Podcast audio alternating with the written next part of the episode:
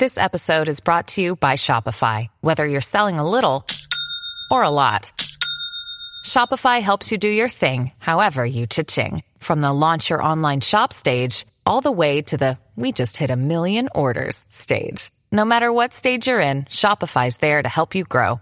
Sign up for a $1 per month trial period at shopify.com slash special offer, all lowercase. That's shopify.com slash special offer.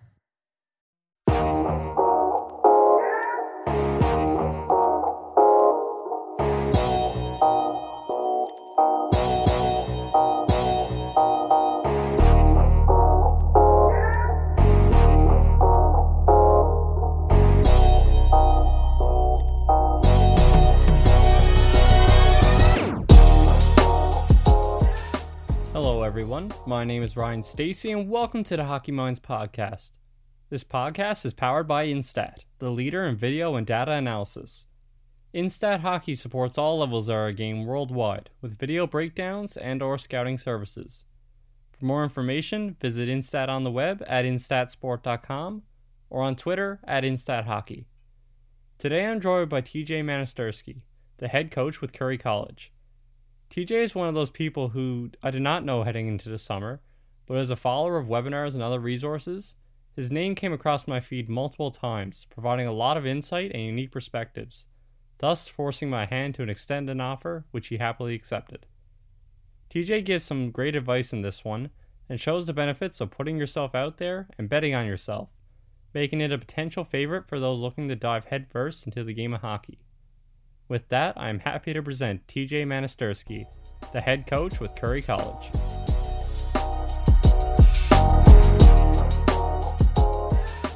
Today we're joined by TJ Manastersky, the head coach of Curry College. TJ, thanks for joining the podcast. Thanks, Ryan. I'm happy to be here. Yeah, I- I'm ecstatic that you've come on, and I've heard a number of your different presentations in the over summer and, and some of your own work, which we'll get into. But um, I think there's a lot to learn here, and people will be very excited to hear from your story. So, how about you just start off by talking about yourself and touch on your upbringing and your involvement in sports throughout your youth? Well, I was born in Toronto. I lived in Etobicoke up until about, uh, I guess, middle school, where we moved to Oakville. But in terms of uh, sports, I played uh, primarily hockey, of course, and then the other main ones that I, look back on fondly were, were I was a lacrosse player at Mimico, and then uh, at high school I played football and rugby, so I really love those sports. And um, I guess in terms of my upbringing and, and how how I kind of gravitated toward those towards those sports is my grandfather Tom Manastersky actually has the distinction of having won a Memorial Cup in Montreal as well as a Grey Cup with the Alouettes. And so he's won those two big trophies and actually played some games, uh, six games with Montreal Canadiens as well. So uh, grew up in a sports family. I've my father and three uncles, and they all played uh, hockey. And my dad was my coach, and um, you know that was sort of the influences that that I grew up around. Yeah, for sure. Um, I think it's a pretty common theme when we get on this podcast and talking with people, whether coaches or general managers or scouts or, you know, the long list of people that have been on. Uh, there's always a connection to sports, whether it's uh, through initial playing or multiple sports, and then as well the family connection. And, and obviously, with uh, your family, there was a, a number of connections there. So it's it's no uh, surprise that you ultimately went into sports uh, as a career.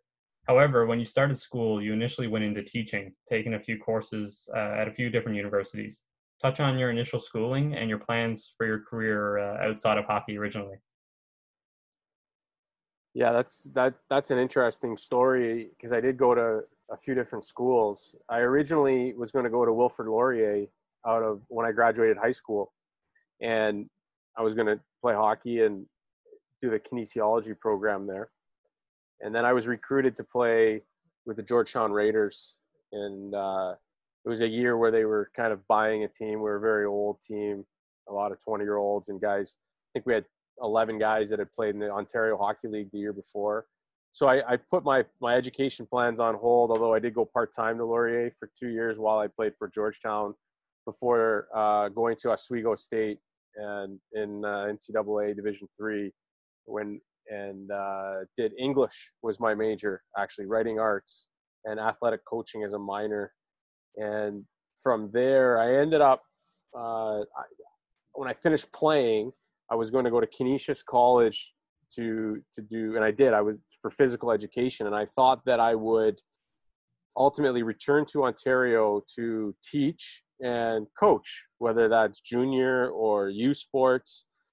And growing, I grew up around youth sports. My father was an assistant coach at York University for uh, you know a few years when I was young, and then he took over the women's program and was the head coach of the women's team.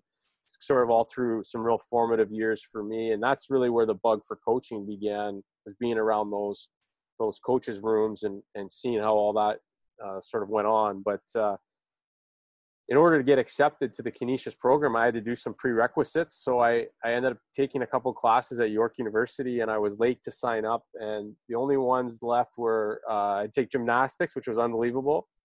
I actually really loved that. But then I had to take uh, African and Caribbean dance. And I, and I can tell you that that was uh, an experience uh, that I've never had since and really learned how to get over yourself in a hurry. But uh, it was sort of uh, some twists and turns um, ultimately before I, I, graduated that master's in uh, physical education from Canisius in Buffalo.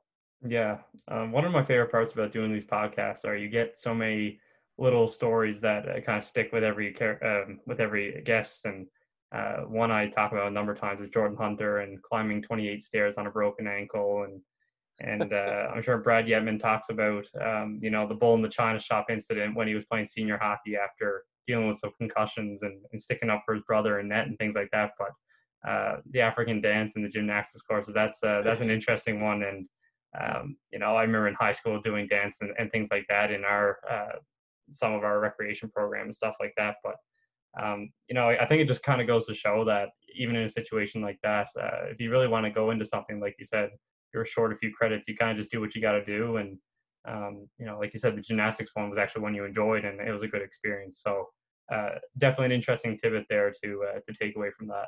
Yeah, it was, and I can tell you about Jordy Hunter on another podcast. Maybe I could tell you some more stories about him because I had the chance to spend some time with him in Latvia at a hockey camp, and uh, we had a great time. But no, he, he's a great guy, and uh, yeah, it's interesting the way things go. And the reason I was late signing up for classes is because I was playing in the Southern Professional Hockey League for the Richmond Renegades, and I I had been put on waivers once earlier in the season, and then asked to come back, and then ultimately put on waivers again. So I probably spent more time on waivers than I did playing, but it was an interesting experience because my coach was John Brophy, who had coached the Leafs in the 80s, and he's actually the inspiration for the character of Reg Dunlop in Slapshot and uh, he was an interesting guy and, and, that experience in richmond you know looked an awful lot like uh, like the movie slapshot right down to our player coach uh, and everything. So um, that was that was a time for sure. Definitely. And i know you've, you've touched on your playing career a little bit but uh, maybe just explain uh, your playing career as a whole just a little bit more uh, maybe filling in the blanks that were left out and also uh, you know, maybe talk a little bit more about the SPHL and uh, the area of hockey and the, you know, just the hockey culture in that league. Sure, sure. So, well, I had, as I mentioned, I was playing junior hockey in what was the Ontario Provincial Junior Hockey League at the time. It's now just the Ontario Junior Hockey League. When I was playing my 19 and 20 year old year in, in Georgetown, I was going part time school at Laurier. So when I went to Oswego, I already had a lot of credits completed, and so much so that after two years of playing at Oswego, I I graduated. So I had made the choice to to move on. I actually was going to go to University of Ottawa and play for David Leger, who's now coaching in Hungary.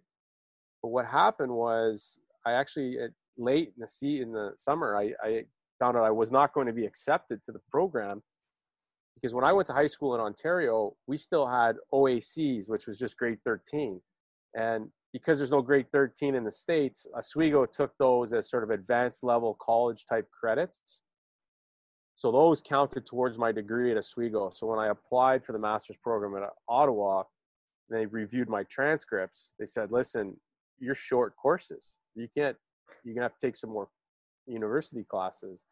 So I was left sort of, oh boy, you know, late in the summer and not going to get in, so that's not going to work. So I decided that I would attempt to play uh, in the Southern Professional Hockey League, and I had signed in Richmond and went down there for training camp, and um, you know, was there for a little while. Like I said, put on waivers, and then they end, ended up calling me back. But that experience was was really interesting. I learned what it was like to spend so much time on a bus, and in that environment was like our rink was was really really cool. We were we were getting you know five thousand fans a game, and you really got the opportunity to sort of feel like you know like you're a, a, a real pro. You you know you're not making a lot of money, but but you are getting a, a paycheck, and and there's expectations there, and and that was an experience.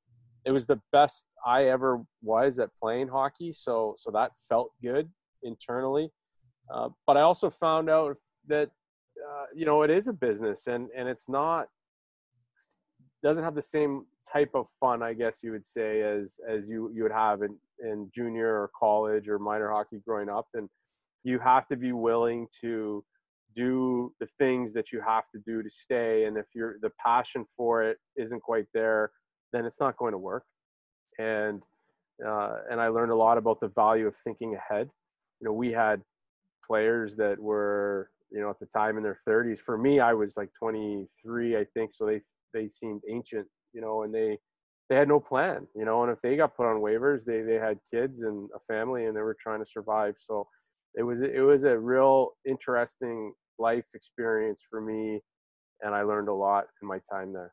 Definitely, and I'm sure a lot of uh, the lessons that you learned uh, in that league probably carried over into coaching and things you do later on. Uh, I was particularly interested in SPHL, uh, working with the Newfoundland Growlers. We had a number of guys who actually came from that league or you know we're back and forth there and and it's just a, another perspective to add to the podcast as we haven't really touched on that league in the past.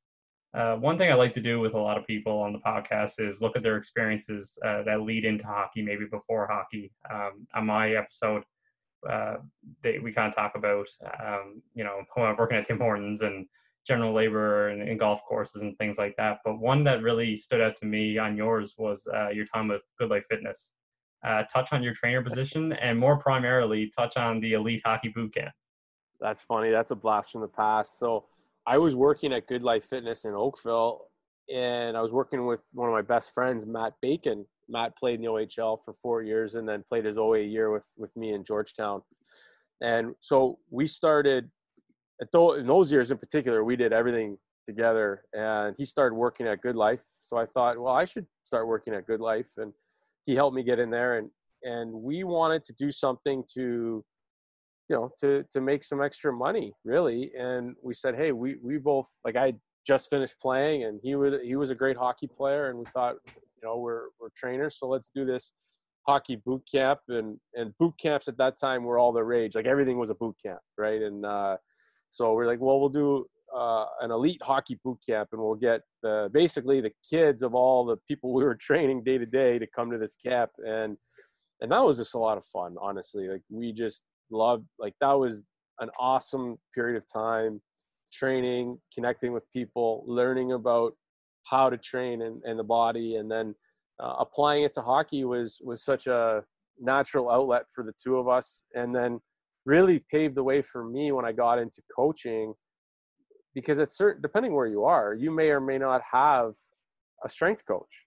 And or if you do, you don't have certainly might not have them all the time or full time. So it gave me sort of a feather in my cap in terms of an experience or a resume that that helped set me apart maybe from some other people. And uh, so that that that really kind of turned out to a to be a great experience. And to this date, and my wife will will attest to this. I I have never looked as good as I did then.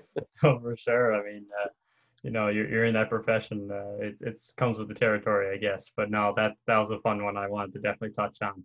Um, you know, you said you kind of got into coaching. Then you had a few minor coaching positions. You know, next step hockey and a few things like that. But one of your first breaks came with Canisius College as an assistant coach. Talk about how you came into that role and what you learned during those uh, initial seasons with uh, Canisius.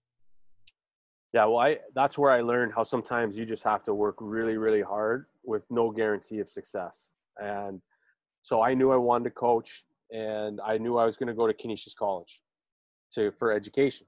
So I reached out to the head coach Dave Smith at the time. He was he was there, and I said, "Hey, I want to be your graduate assistant coach because the graduate assistant coach gets his master's paid for."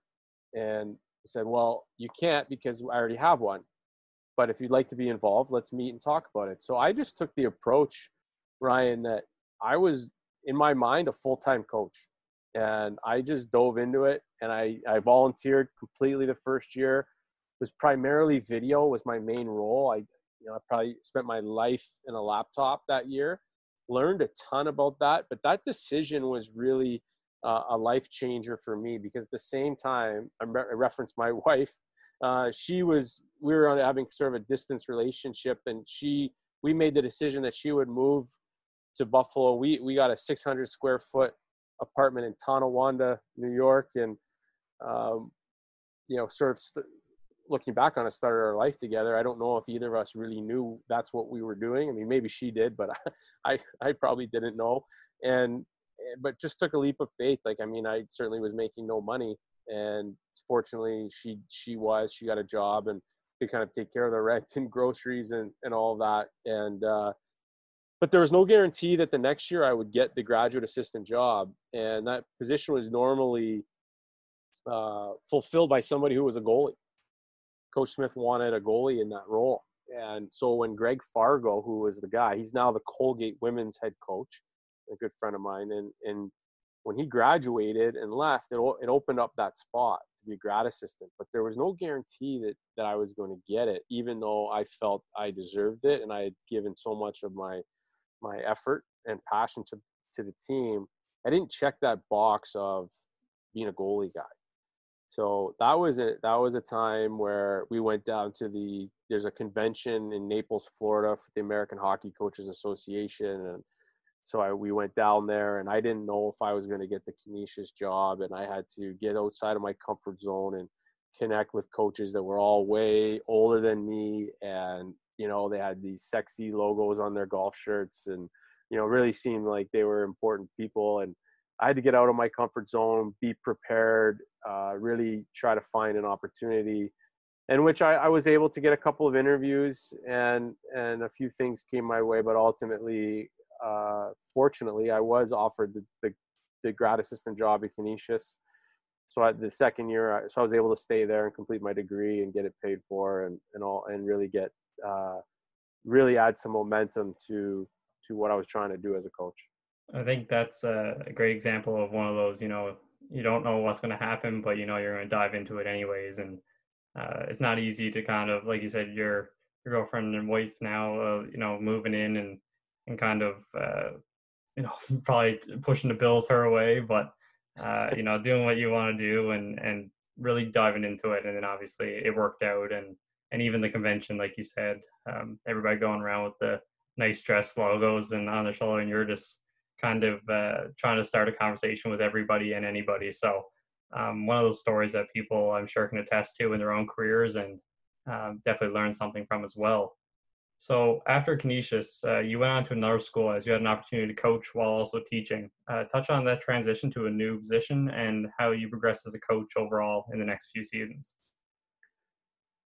well, that was just an unbelievable experience to to be at Fredonia State, which is 45 minutes southwest of Buffalo. Work with Coach Meredith, who's been there now well over 30 years. He's been a friend and a mentor to me. And uh, what was so good about the coaching side of it, it was just how much responsibility he gave me. So I got a chance to take all the things I absorbed at Canisius College and now that turned into my ideas of how I thought things should go. And then I was given an opportunity to run with it and to try things. And, you know, the first first weekend of the year we're at Elmira College and, you know, we call timeout late in the game. We're down a goal and Coach Meredith hands me the clipboard, says, here you go. And I was totally unprepared for it and and caught me off guard. And I was a little upset afterwards. I I sort of said, Coach, I want that, but man, I wish you would have told me that was my job. I would have been ready. And uh, but that was a big lesson for me in preparation. And and but but that was just how it was. It was it was you know, here are the keys, run with it, and and uh, try out all these ideas. So for three years, I got a chance to to really grow. And at the same time, there were some factors that that gave me the opportunity to be uh, to teach in the sport management department. So I was teaching leadership in management in sport, economics in sport, facilities management, technology in sport. I even taught sport law for half a semester because the the guy who was teaching it got fired, and I just had to figure it out. And it was it was such a an awesome experience, just having to prepare and present every day.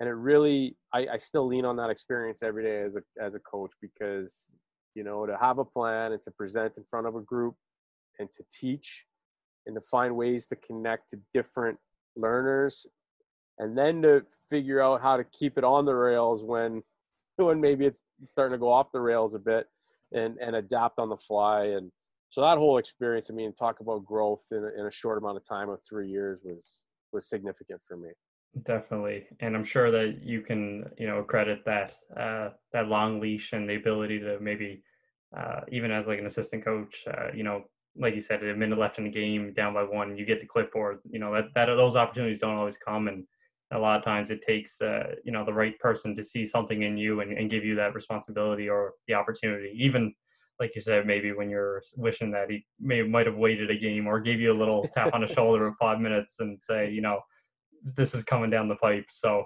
uh, you know definitely another interesting uh, you know story in your career path. So today you find yourself in curry college. Uh, tell the listeners how you made it to curry and how the job has changed since your initial season there. Yeah, I would say me getting the opportunity to coach at Curry College was certainly my dream job. I, w- I was the youngest head coach in the NCAA when, when I got that job. And what was interesting about it is that we just, in this industry, almost exclusively get jobs because of somebody you know and a connection. And in this case, I had no connection to Curry College. And you know, I've been in Boston now for eight years. And I can tell you, like, Boston is a tight area, tight community, uh, really a small town feel in a big city. And really, I was an outsider at the time. So for me to get that job was really remarkable. And I mean, the great story is I'm sitting in the president's office during my interview, and you know, you you create these packets, right? When you go on these interviews of you know your your plans and and things like that. And I was I remember the night before I'm searching. I needed a quote. I was looking for a quote, and I came across this quote, and it just said, uh, "You can't steal second with your foot on first. And I thought at the time that was relevant because they were going to have to take a chance on me a little bit.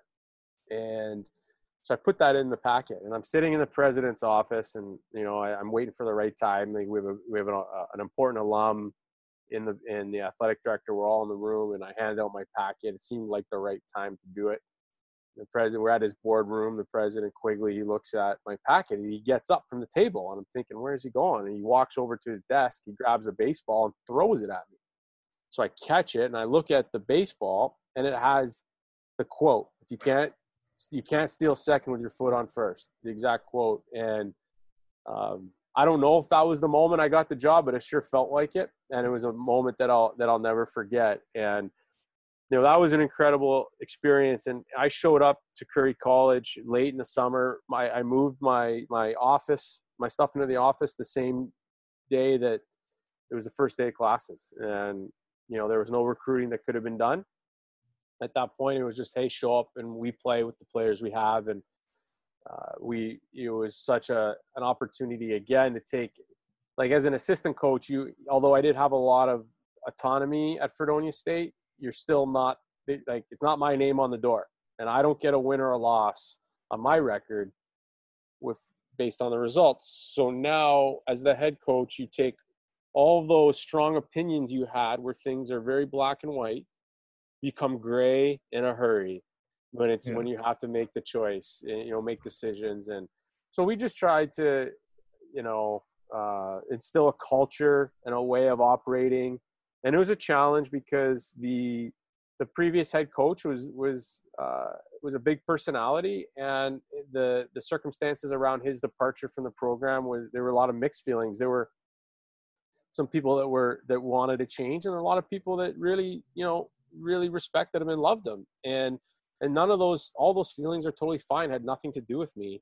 But you're walking into an environment where where you have this dynamic going on. It's with current players it's with the alumni and, and there's a lot of these things that and, and you don't really know all that information either until you get into the job. So so you're navigating those waters at the same time figuring out how to be a head coach and uh, managing the people. And so that was that was a, a great opportunity made a lot of mistakes did a lot of good things and ultimately you know over the years the position has changed to answer your question because well now it's become my program and uh, that, that i've built with other people and very proud of the guys that have come in to work with me. Uh, ryan warsofsky was my first the first guy and now he's a head coach um, in the american hockey league we had uh, next up with Steve Weidler, who's an associate head coach in Division One NCAA. Then I had Dave Nyes, who's in the USHL as an assistant GM and associate coach. And then most recently, Mike McDonald, the fellow Maritimer like you, who uh, just took a head coaching job at Wisconsin Stout. So I certainly didn't do it by myself. I've had a lot of good people, um, you know, along the way that that I've learned from, and you know, we're we're we're at a point now where you know we're a national contender, and you know we've just moved into a, a new facility, and things are really uh, seem to be expediting and going in the right direction. That's great to hear, and I think uh, you know that, that story about the uh, the baseball and the quote. I think you know as as much as people talk about connections, and I'm sure a lot of my jobs that that I've had in the last couple of years, for me, it's been about connections and, and being right place, right time. But um, I think it, that just kind of brings it full circle and shows that even if you don't have a connection, you know, you'll never know unless you kind of put yourself out there and, and make that leap of faith and uh, like something as minor as that, looking for that quote and, and looking for the right quote, just attention to detail. And, and sure enough, like you said, you don't know if it was why you got the job or when you got the job, but um, you know, it's, it's a pretty, uh, it seems like a pretty good moment and it was probably leaning towards that way from, uh, from that moment and forward. So um, just another opportunity to uh, you know put yourself out there, and, and good things came from it. So yeah, looking, yeah, for sure, definitely.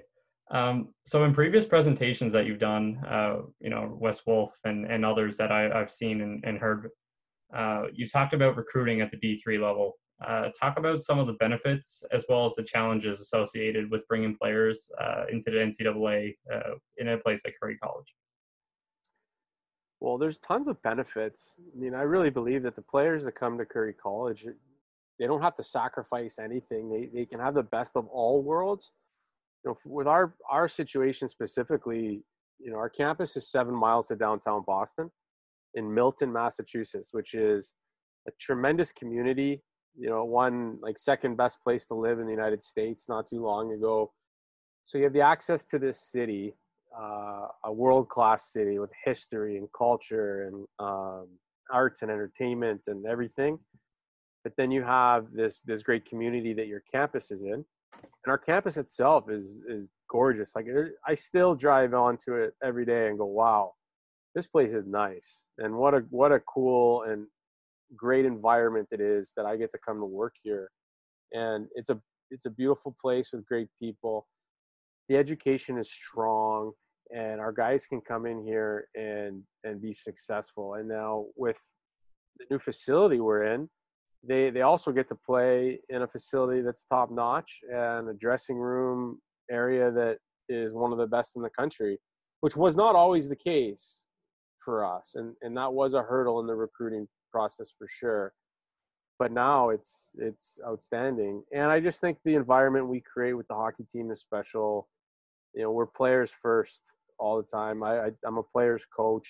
Just means I put you know the the the needs needs of our athletes uh, first in every every way possible. So I think we do some things that are a little unique that way, and uh, you know the guys get to come here, have a tremendous experience, be successful on the ice, be successful in the classroom, and then the outcomes are strong. When I look at the, the amount of guys that are going on to continue their hockey career, playing pro, guys that are going to grad school, coming back to University of Toronto, um, or or Temple University, or different schools, and and then the jobs these guys are getting uh, as well. So it's really a game changer for them. To touch on some of the, the challenges, it, you know, well, I guess the biggest one, honestly, is the finances, and and we don't have full scholarships, so it's based on your academics, and we offer scholarships and uh, merit scholarships. So for me, uh, a player or a student with with good grades I can I can offer a competitive merit scholarship to. But even still, they're required. There's a significant financial investment a part of that. So it limits your pool. Not everybody can do that, and uh, that's that's probably the biggest challenge. And I think also, you know, I think no people don't understand how good the brand of hockey is, Division Three. So uh, that sometimes is is a bit of a I don't know if it's a hurdle, but like in many cases, the first Division three game a player sees is the one he plays in, and and he shows up on campus as a freshman and goes, "Wow, like this is this is better than I thought." I guess I'm, you know maybe I'm not going to be on the power play here day one, so um, you know I, you know I think probably how I would sort of summarize it. Yeah, no, that's a good point. and um, you know, when I bring up that question, it's, it's definitely not. I wouldn't call it a, a, challenge, and and the benefits. Obviously, there's a lot of good parts. You talk about talk about the new facility and everything, but um, in terms of challenges, the, one thing I was wondering is perception. And uh, even when I worked in the ECHL, you know, in, in Newfoundland, we had the AHL, and then the ECHL came, and immediately the fan base is like, okay, this is a step below. Uh, it's not good hockey, and a lot of people didn't see the ECHL before, and you kind of get down to that first game and um, you know maybe it was a our team was pretty good from the get go, but uh, at that point you were able to look at and say, you know what, this is good hockey. And D3 is the same way. I mean, I've, I've watched some games at D3 and um, I think it deserves more credit than than it probably gets at times from some people. But uh, I think people are starting to realize that you know this is great. And Curry College obviously has uh, you know some tremendous players go through that system, and um, I think any level like that uh, really needs to you need to be there to appreciate to see what it really is and, and the level that can be and um, curry college like you said is, is, a national contender and is one of those programs that many people should be aware. And uh, i encourage anybody who hasn't watched any hockey uh, in that area to definitely uh, take advantage of it because it is it is really good hockey. Yeah and i think i would say too just recognizing that at all levels of hockey there's not enough jobs for the capable players. Exactly. And you know there's there's only like 60 division one teams. And if you figure you know let's say there's 24 players per per team usually there's there's maybe a little more than that but on any given year you know 60 teams are going to be looking for six players right yeah. so it's at 360 players a year can play division one hockey well listen if you're not an elite student you can probably throw out a dozen schools right away. If you're not going to be an NHL prospect, you can throw out another 12. So that 24 teams are, are not really options for you. Yeah. So then, and now you think how many how many players are there in the Greater Toronto area, and then Boston, and then Minnesota, and then Western Canada, and then you look at the other emerging markets of California and the Southwest of the United States, and and Europeans. I mean, 30% of my roster are European players. So there are a lot of players playing D3 hockey that are good enough to play Division 1 hockey. They just didn't get the opportunity for, you know, one reason or another. Yeah, exactly. I think that's that's a great point and kind of just goes to show that um, I mean, even in hockey operations, the opportunities just aren't there and uh, you know, at every level there's there's probably people that could be you know three levels ahead. It's just uh, you know sometimes you got to wait your turn or or the opportunity yeah. comes. So it's just one of those things, and uh, I think that competitive nature to progress and and and find those holes in in the system or or find that dream job, as you said, uh, Curry being your dream job there. Um, it's just a matter of time and and putting the right quote in your your package, as they say. Yeah, exactly. Uh, so uh, while with Curry and and throughout your time in hockey, you're also involved with the American Hockey Coaches Association. Uh, talk about the program and your role uh, during your involvement with that. So my role as the vice president was to plan the agenda basically. So there's a series of league meetings and national meetings and things that take place down there. but there's also a professional development component. So we're trying to build an agenda and bring in speakers and uh, breakout sessions and, and all that stuff. So you're making it a, a hockey conference as well as there's some business being done with exhibitors, uh, you know, and manufacturers of equipment and different, you know, peripheral industries that, that we may, you know, uh, order, order things from.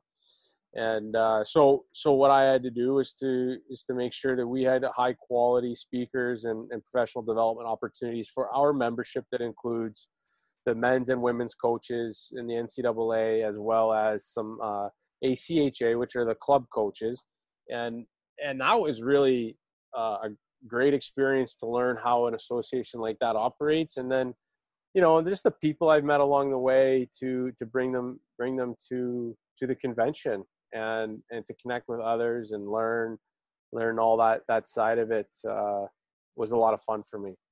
Yeah, for sure, and it's again it just comes into another opportunity to you know meet new people and be involved in something different and and take something from that which you can use uh, further down the road. Uh, more recently, you started a podcast initiative, uh, the Coaching Project podcast. Uh, how did that idea come about, and was it related to maybe other appearances that you've done in the past and talking about coaching? And uh, you know where do you hope to uh, have that lead in the in the future? Sure. I had the idea in the past never really executed on it. I got things almost set up last summer and then the see you know the school year starts season happens and then so of course you don't get to it i mean you, you know i have a job so i've got other things to do and then you know the the season ends and COVID happens, and I had kind of had everything sort of on a tee from the summer. So I just thought, well, here's an opportunity. Just do it. You know, just do it and figure it out. Nobody's to listen anyways. Just, just, just do the first one. And uh, I did, and I enjoyed it. And so I did another one and another one, and I think I've done 18 or 19 of them now. And soon, season one will have to come to a close because things are going to get busy. But it was uh, it's been incredible, Ryan. Like the people you meet and connect with has been really special. It's been great uh, to connect with my own players too. Like I've had a player call me up out of the blue and say, "Coach, you know, can we can we talk about leadership?" I said, "Sure." You know, and we talked for 45 minutes about different topics and about leadership and I hung up the phone thinking, wow, what a special way to connect with this guy because otherwise we never would have had that conversation. And now him and I are connecting on a deeper level. I understand more about him, he understands more about me. So I think the real special value to all this that that I didn't anticipate was just how many connections were going to come out of it. And some of them are just with people you already know, but you just connect in a different way, in a deeper, in a deeper level and and that's neat. And the other thing about doing a blog post that goes along with this is that it really just forces you to be bring clarity to some thought that you have in that's bouncing around your brain. And so there's been huge value for me to to just think about a topic, bring clarity to it, and then try to express it in a uh, relatively quick manner so that somebody might actually read it and uh, so that's what it's been. It's been a journey, an experiment. I don't know where it's going to go. I imagine I will continue in some capacity, uh, but hopefully, I'm going to get too busy with hockey and re- coaching and recruiting here pretty soon that that I got to put it on pause. Yeah, for sure. You hope so, and um, you know, doing this podcast as well is definitely one of those things you, you expect to meet people, but the amount of connections and even people that I've had on here that I know you kind of get to know more about them and start connecting on topics that you you wouldn't even uh, think of otherwise. So um, definitely interested in hearing about that. And I think anybody listening to this podcast should also tune into yours and and take uh, as much away from that as they can because it's uh, it really touches on a number of different uh, topics in hockey and, and coaching in general. Um, so this summer, you joined the Omaha Lancers as a regional scout uh, there very recently while COVID 19 has obviously prevented us from starting on time and, and will probably play a little bit of a, an impact here moving forward, what are some of the things that you are looking forward to while working as a scout in the USHL? Yeah, for me, this is just a, another growth opportunity. so I'll be watching players in a different pool than I typically do, right? So for Curry College, I'm primarily evaluating players that are, you know, 18, 19, 20 years old, and they're on the track of, you know, some of you know Division One, Division Three level players.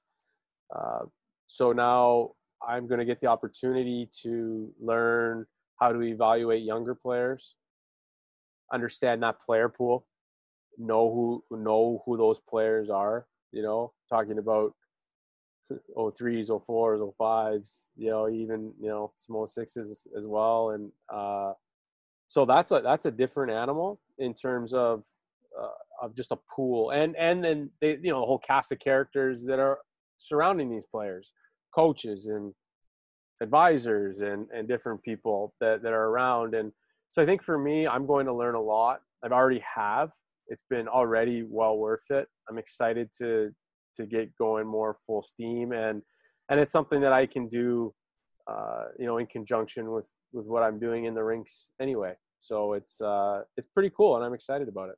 Definitely. Um, I, I think that's a, a great point you brought up about the you know, it's a it's a different beast altogether trying to scout players. You know, the the 04, 05, 06 group. It's kind of crazy to think about uh, those kids playing at a competitive level. But uh, James McGregor was one of the people that talked about, you know, he was scouting at the NHL level, and then he kind of got thrown into a at the time it was a minor midget game, and he kind of looked around saying, "How are you supposed to tell who's the best players out of this group?" So it was just a whole different thing. And then at that age, uh, as you touched on, those players are so, um, you know, in a way micromanaged through different parties, the parents and and their advisors and, and coaches, and they're all just checking, looking out for their best interests. But uh, where they're maybe not as independent as some of the older kids or professional players and things like that, there's always that component that you have to deal with on a on a daily basis and almost in every conversation that you have. So, um, you know, joining a, a, team in a position like that, especially during COVID nineteen, is a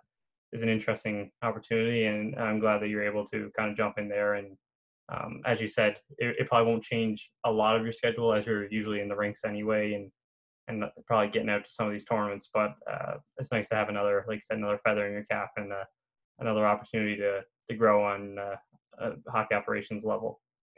So people often consider you someone who presents a lot of ideas, you know, the presentations, the podcast, and uh, people use you as a useful resource for learning new things on a personal level, what are some of your favorite resources to reference, whether it be books, articles, other podcasts, etc.? Well, I think that right now, the amount of information, it's you're almost drinking through a fire hose, right? Like you and me are not the only ones that are starting podcasts, yeah. and uh, there's books and there's YouTube videos and there's podcasts and and all this kind of stuff I'm on the I'm on the search for trying to filter that information. And when I when I open up my podcast, I talk about breakthrough knowledge. So I'm trying to find information that will change my opinion or change how I see something. So breakthrough knowledge as opposed to incremental knowledge, which is like I've read 10 leadership books, I'm going to read an 11th. Well, yeah, I might pick something out of that, but you're really just reconfirming a bunch of things I already I already think. So the marginal benefit of that 11th leadership book to me is not as powerful as maybe finding out something that changes the way I do something or think about a thing. And that's what I'm after. So I spent some time uh, looking at other areas.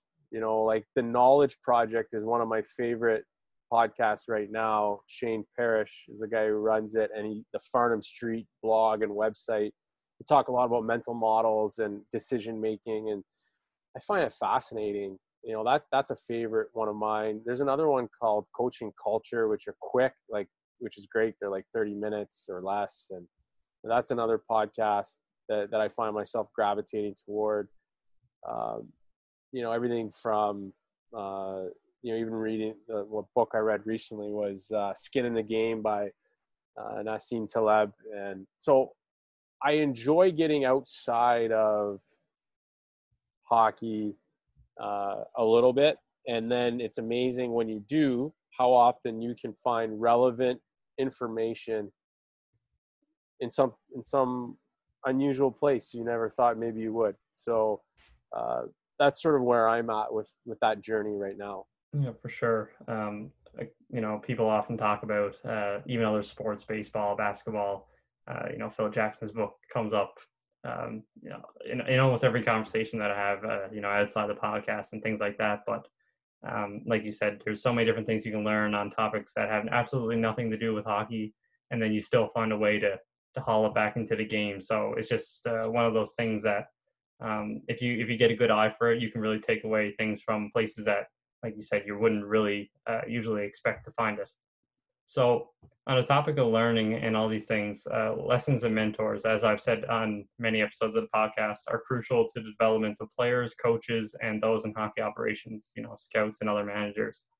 Uh, who are some of these people who have helped you succeed thus far? I know you kind of mentioned a few brief names. And what are some of the main lessons that you've learned uh, through these interactions and even as a player? Well, I'm fortunate that, you know, the first one is my father. So my dad coached me when I was little.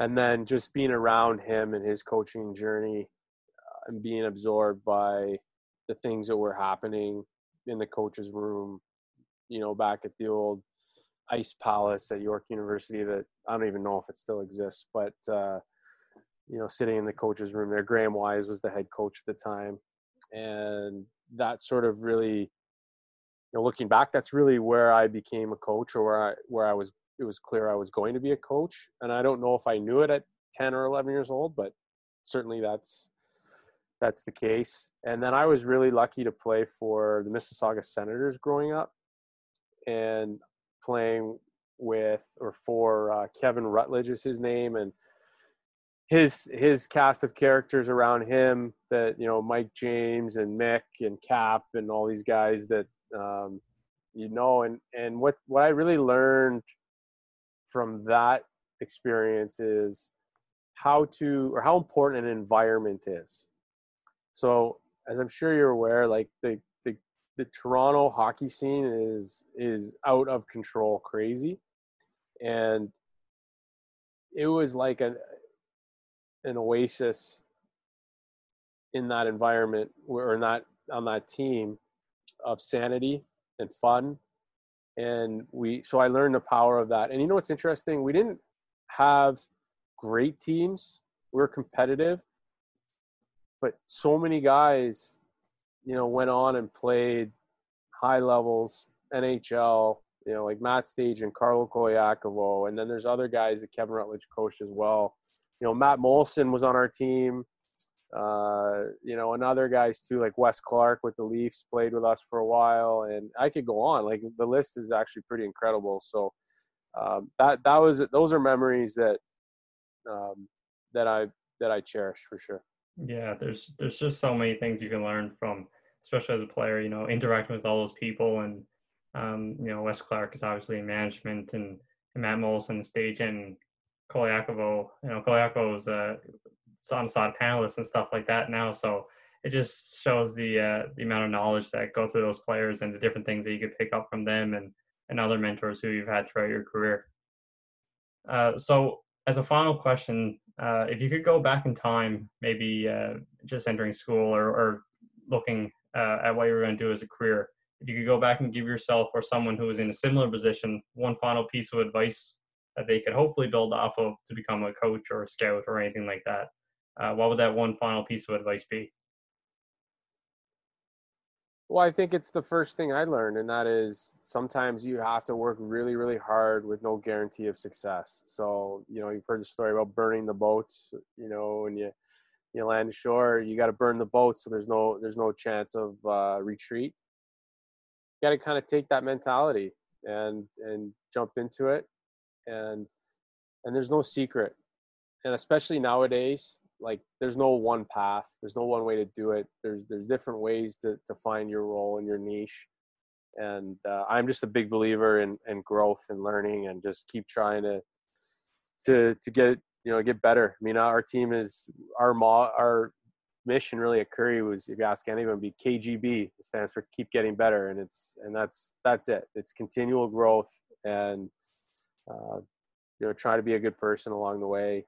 And I think things work out most times. Yeah, that's a great piece of advice, and and burn the boat is one I haven't heard in a while. So I, am glad that one is uh is still kicking around, and it's a good thing to uh you know take in consideration when doing these kind of things. TJ, I want to wish you all the best moving forward.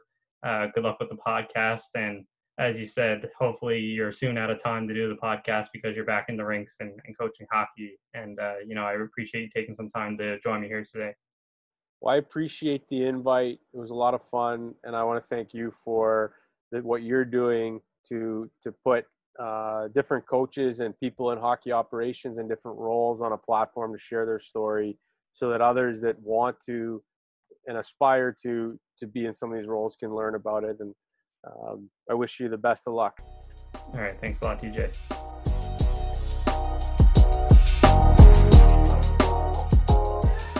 I'd like to thank TJ for joining me on the podcast and walking us through his career to date. I think we were really able to see the person that TJ is through this interview, and I found his stories, including the ones about the hockey boot camp and the baseball quote, to be very honest and insightful. So, once again, I'd like to thank him for sharing that with us today. If you would like to get in touch with TJ to discuss his experiences, I encourage you to reach out to him directly or contact Hockey Minds Podcast at Outlook.com and I can look to make that connection for you. On the next release of the podcast, I'll be joined by Jimmy McGroarty, the general manager of the Muskegon Lumberjacks.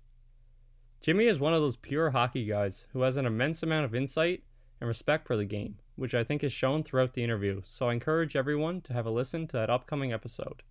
As a final note, I'd like to again thank everyone for the support and continued interaction, and hopefully, we can continue to share the amazing stories of those in hockey. As always, stay safe and all the best.